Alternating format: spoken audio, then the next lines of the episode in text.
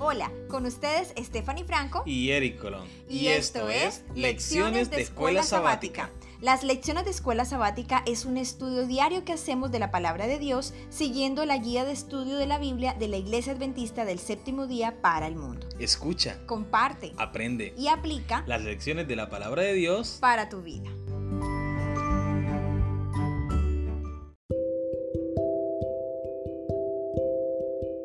Bienvenidos a las lecciones de la escuela sabática, lección número 3 para el domingo 9 de abril, un libro de esperanza lleno de gracia. El título de la lección para el día de hoy. Hola, queremos conocerte y comunicarnos contigo. Déjanos un mensaje con tu nombre, país, ciudad e iglesia a la que asistes. Nos gustaría saludarte. Esperamos saber de ti muy pronto. Entonces vi otro ángel que volaba por el cielo con el Evangelio eterno para predicarlo a los que habitan en la tierra, a toda nación y tribu, lengua y pueblo. Apocalipsis capítulo 14 versículo 6 es nuestro texto para memorizar. Ahora puedes apoyar este podcast con una pequeña donación para ayudar a sostener la creación de futuras lecciones. Tan solo debes hacer clic en el link de la descripción y seguir las instrucciones. De antemano, muchas gracias por tu donación. Que Dios te bendiga.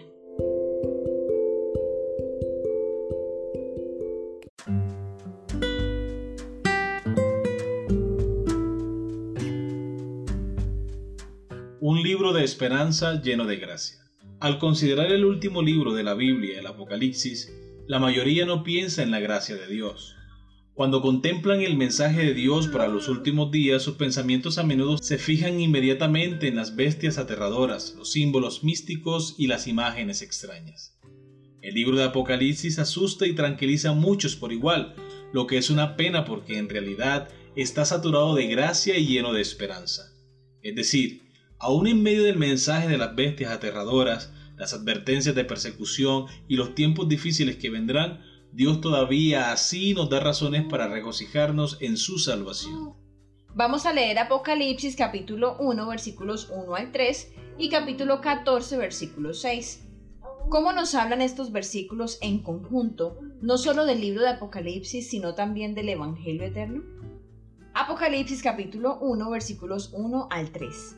La revelación de Jesucristo que Dios le dio para manifestar a sus siervos las cosas que deben suceder pronto y la declaró enviándola por medio de su ángel a su siervo Juan, que ha dado testimonio de la palabra de Dios y del testimonio de Jesucristo, y de todas las cosas que ha visto. Bienaventurado el que lee y los que oyen las palabras de esta profecía, y guardan las cosas en ella escritas, porque el tiempo está cerca.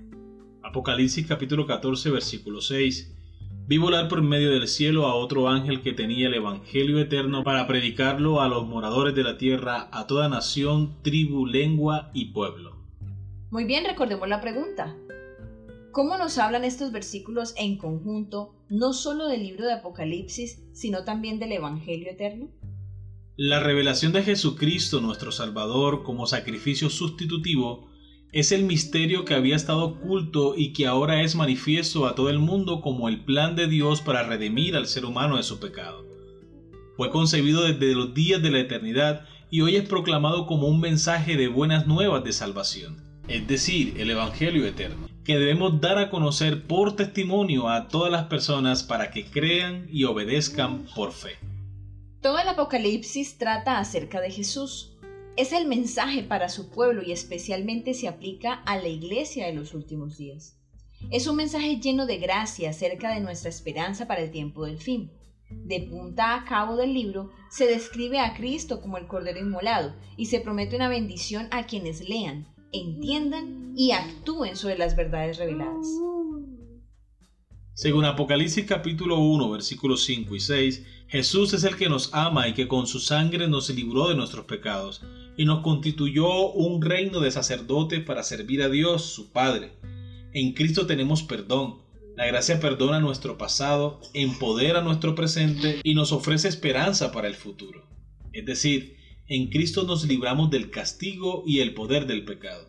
Y un día pronto nos libraremos de la presencia del pecado. Este es el mensaje del último libro de la Biblia, el Apocalipsis. Y también es un mensaje urgente que primeramente se ilustra como un ángel que vuela rápidamente en medio del cielo con el Evangelio eterno. El Evangelio, la salvación por fe en Cristo, la muerte expiatoria de Cristo en nuestro lugar, la promesa de la vida eterna no por lo que nosotros podamos hacer, sino por lo que Cristo ha hecho por nosotros. ¿Todo esto está al principio del mensaje de los tres ángeles? Exactamente. No es de extrañar entonces que sean mensajes llenos de gracia, llenos de esperanza y promesas para nosotros como seres quebrantados y sufrientes. Hemos llegado a la pregunta final. Aunque nos resulte fácil enfocarnos en las bestias y en las advertencias de los últimos días que aparecen en Apocalipsis, ¿cómo podemos aprender a equilibrar todo esto con lo que indudablemente es el mensaje más importante del Apocalipsis, la muerte negada de Cristo en nuestro favor? Bueno, yo considero que necesitamos primero ser conscientes de las buenas nuevas, de las grandes y maravillosas buenas nuevas de salvación que tenemos en Jesús. Porque nosotros sabemos y entendemos que Él murió en la cruz por nosotros para darnos el perdón. Ahora, teniendo esto en mente y no olvidándolo, debemos entender también que hay una batalla en la que hay una batalla en la que nosotros estamos ahí en el medio. Y esa batalla trae muchas cosas y deben suceder todas esas cosas que habla la Biblia para el tiempo del fin. Pero nosotros sabemos de antemano que nuestro Salvador ya ganó.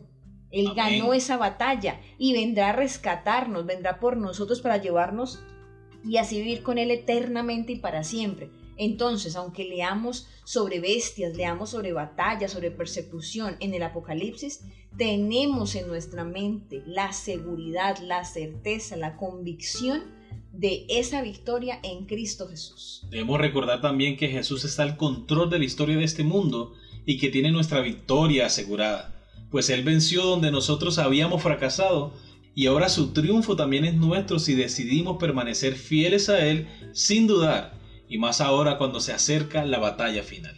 Amén. Muy bien queridos amigos y hermanos, hemos llegado al final de la lección para el día de hoy. Esperamos que haya sido de gran bendición para ti como lo ha sido para nosotros. Si te gustó, dale like y no olvides compartir con tus familiares y amigos. Suscríbete para que estudiemos cada día las lecciones de la escuela sabática. Te esperamos mañana para una nueva lección. Que Dios te bendiga.